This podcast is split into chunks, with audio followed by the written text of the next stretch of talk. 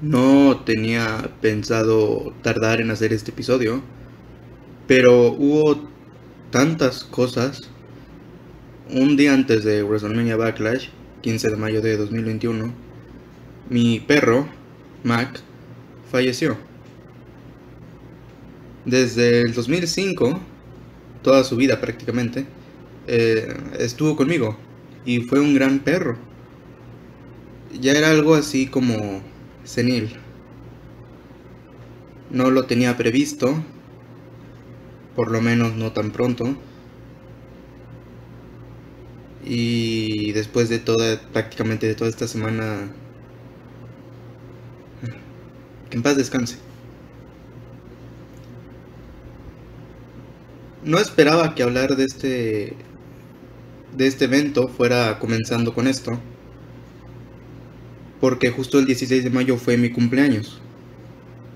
Fue uno tranquilo, como me gusta, pero no dejo de pensar que fue uno curioso. La verdad quería iniciar diciendo, es mi cumpleaños, pero no es así.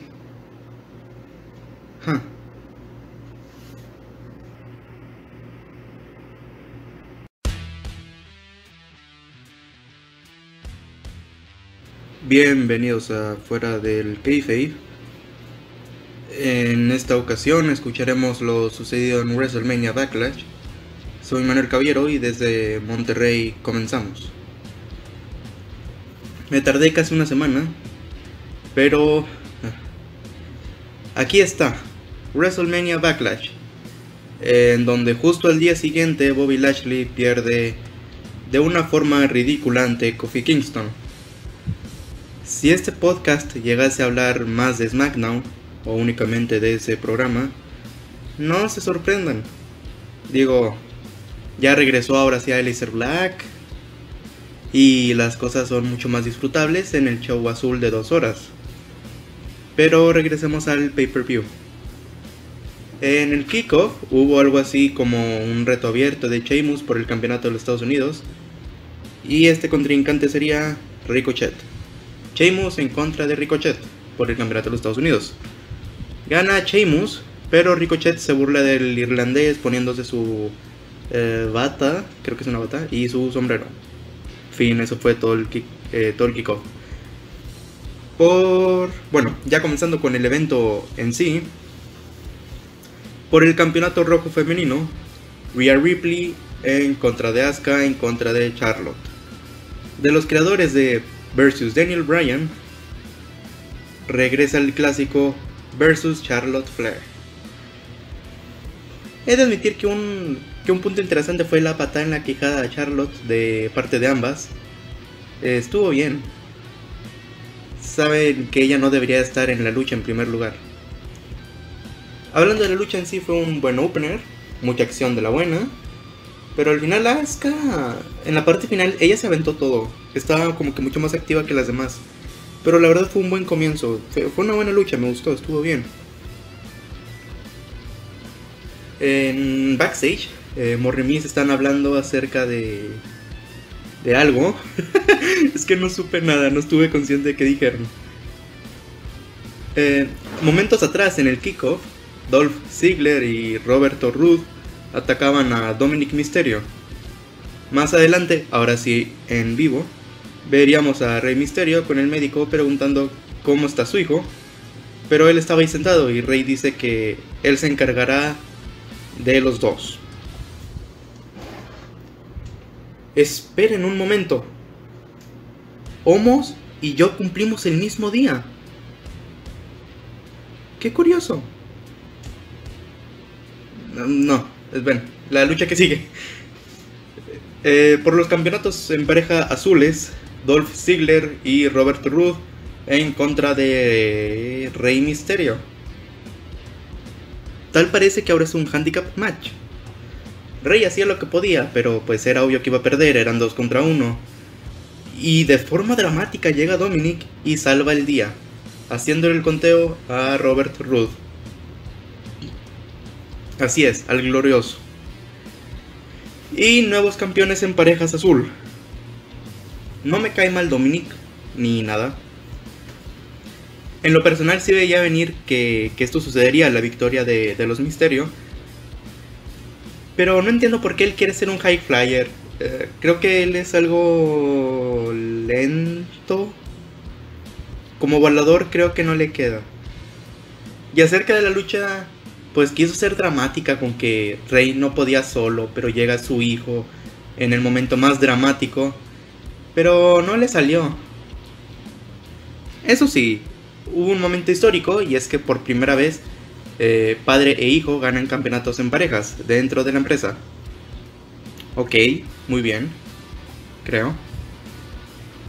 De vuelta en backstage, eh, creo que era la suite de Roman Reigns. Jimmy Uso discute con su bro, Jay, de que quiere que los campeonatos, de que él quiere los campeonatos azules, pero Jay le dice Nel. John Morrison eh, estaba de curioso y quería saber quiénes iban a ser los leñadores en la lucha del Miss. Y resulta que van a ser zombies. De plano me he perdido demasiadas cosas al no estar viendo Raw últimamente. Lucha de leñadores, The Miz en contra de Damian Priest. La gente explotó negativamente con esto de los zombies como leñadores y de que es muy fantasioso y de que está mal que patrocinan una película protagonizada por Batista, tachando todo eso que ocurrió como algo falso y nada creíble. Sí, porque una mujer que habla con una muñeca que la hace parecer esquizofrénica es muy realista.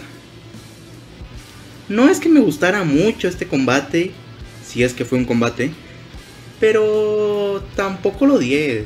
Digo, Demian Priest ya comienza a aprovechar su personaje después de todo.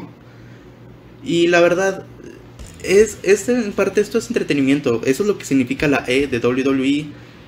Y tampoco es como que haya sido lo más espantoso que ha ocurrido en estos últimos años, para nada. Creo que estuvo... Ok. Vamos a dejarlo en que estuvo ok. Nada más. Por cierto, creo que el Miss desapareció. Pero no me hagan caso, en serio, no he estado viendo Raw para nada. Jimmy y Jay siguen discutiendo en backstage. Y eso es todo. Siguiente combate titular por el campeonato femenino azul, Bianca Belair en contra de Bailey. Por muy poco ganó Bianca. Este tuvo bastantes problemas al enfrentar a Bailey y vaya, este se vio esta vez más débil Bianca. Digo, en WrestleMania 37 se vio bastante fuerte. Y ahora no parecía esa EST que tanto presume. Digo, qué bueno que ganó Bianca, pero sí, fue un, fue un cambio muy radical de cómo se estaba vendiendo ella. De que era alguien más fuerte, ¿no? Digo, Bailey no le, no le pudo hacer una tacleada, digo. Y ahora tuvo muchos problemas. Ganó por muy poco, creo que fue fue, por paquetito, ya ni me acuerdo. El punto es que estuvo a punto. Como que no iba a poder en contra de Bailey, pero qué bueno que, retuvo. qué interesante. Bueno, no fue muy interesante, de hecho, la lucha sí estuvo bastante regular, mala, pero... No sé, qué curioso este manejo que le dieron ahora. Espero que no sigan así, le queda un poquito mejor eso de que es fuerte. Pero bueno, retuvo Bianca, así que todo bien aquí. Siguiente combate, triple amenaza por el campeonato negro con una W enorme. Bobby Lashley en contra de Drew McIntyre en contra de Braun Strowman. ¿Notaron que parte de la línea roja del logo de WWE en el campeonato se cayó? Pensé que era modificado para la temática dorada que lleva Bobby, pero solo era una parte de la línea, así que eso se cayó. No sé si se golpeó el campeonato o algo. Eh, creo que al día siguiente, en el Raw del 17 de mayo, esto ya fue corregido. Ya estaba el campeonato bien, pero sí, todavía estuvo el Raw anterior a WrestleMania Backlash. Bastante curioso, bastante curioso. ¿Qué decirte de la lucha? Fue una batalla de fuerza, guerreros que se dieron con todo, no pun intended. Algo que ok, ok. Algo que, he pensado es que, bueno, he dicho antes que no quiero a como campeón, pero el año pasado, 2020, dio un buen reinado como campeón universal.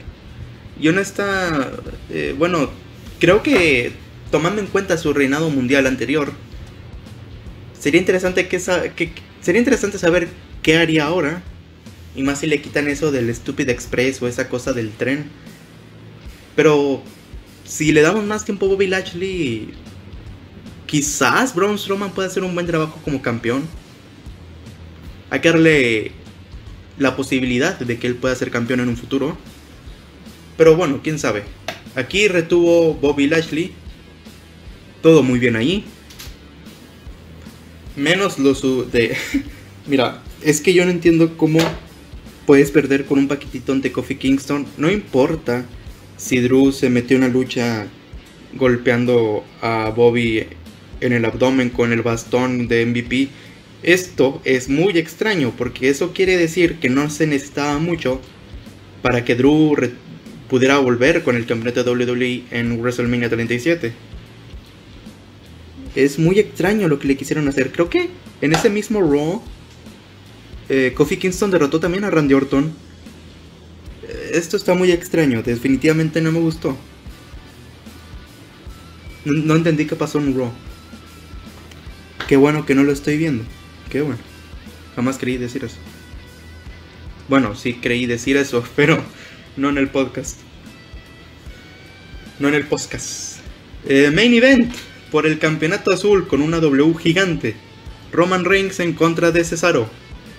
La lucha que personalmente estaba esperando. Me gustó. Por cierto, aquí también ha notado que Roman cuando era face era como indestructible. O bien, ganaba muy fácil. Y ahora que es heel le cuesta más ganar. En esta ocasión no me quejo, pues su rival es Cesaro, y darle fuerza y credibilidad al suizo ha sido excelente. Buena lucha la que tuvieron ellos dos, retuvo Roman Reigns porque con la guillotina Cesaro no pudo más. Cesaro sería atacado por Jay y en eso entra Seth Rollins y después de echarle ojitos a Roman, ataca de igual forma a Cesaro. No sé si vayan a continuar el Cesaro en contra de Seth Rollins o el Roman Reigns en contra de Cesaro. Prefiero este último porque podría ser que si extienden la rivalidad, Cesaro puede llegar a ser campeón y yo quiero ver eso. Pero por ahora no me quejo del resultado. Era lo que quería, un, un Cesaro Hill, eh, un Cesaro Hill, un Roman Reigns Hill en contra de Cesaro.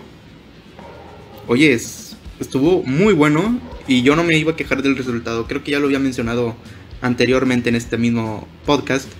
Pero sí, definitivamente estuvo genial. Generalmente ha sido un buen evento. Lo digo realmente. Tuvo puntos me. Pero nada que aborrezca realmente. No estuvo tan mal. Estuvo más chido que malo, definitivamente. Aunque muchos no hayan estado de acuerdo con esta publicidad de la película de Batista Créanme, los zombies no es lo peor que hemos visto. Definitivamente no. Y supongo que fue un... En parte, fue un buen cumpleaños. Quiero decir, la pasé tranquilo, que es como me gusta. Y tuve un evento bueno de WWE, así que... Bien. Punto. Y en noticias más recientes, Thunderdome tiene su despedida será creo que el 12 de julio de este 2021, porque la WWE vuelve a hacer su gira. Esto dice que algo ya está saliendo bien. Y bien por la empresa de la Gran W. Esto ha sido todo por ahora. Aquí va a haber un nuevo hiatus en este podcast. Ya hablé con mi jefe de la CLSN y comprendió que esta parte del semestre es un poco más pesada o al menos es porque ya se está acercando el final del mismo. Así que hasta nuevo viso regreso. No sé si vaya a comentar de Raw porque últimamente me ha decepcionado y ver 3 horas es mucho tiempo. Puede, puede que en su lugar haya otro programa de lucha del que sí quiera hablar. Pero eso ya esperemos a mediados de junio. Así que prácticamente en un mes estaré de regreso. Así que sin más, soy Manuel Caballero y muchísimas gracias por escuchar.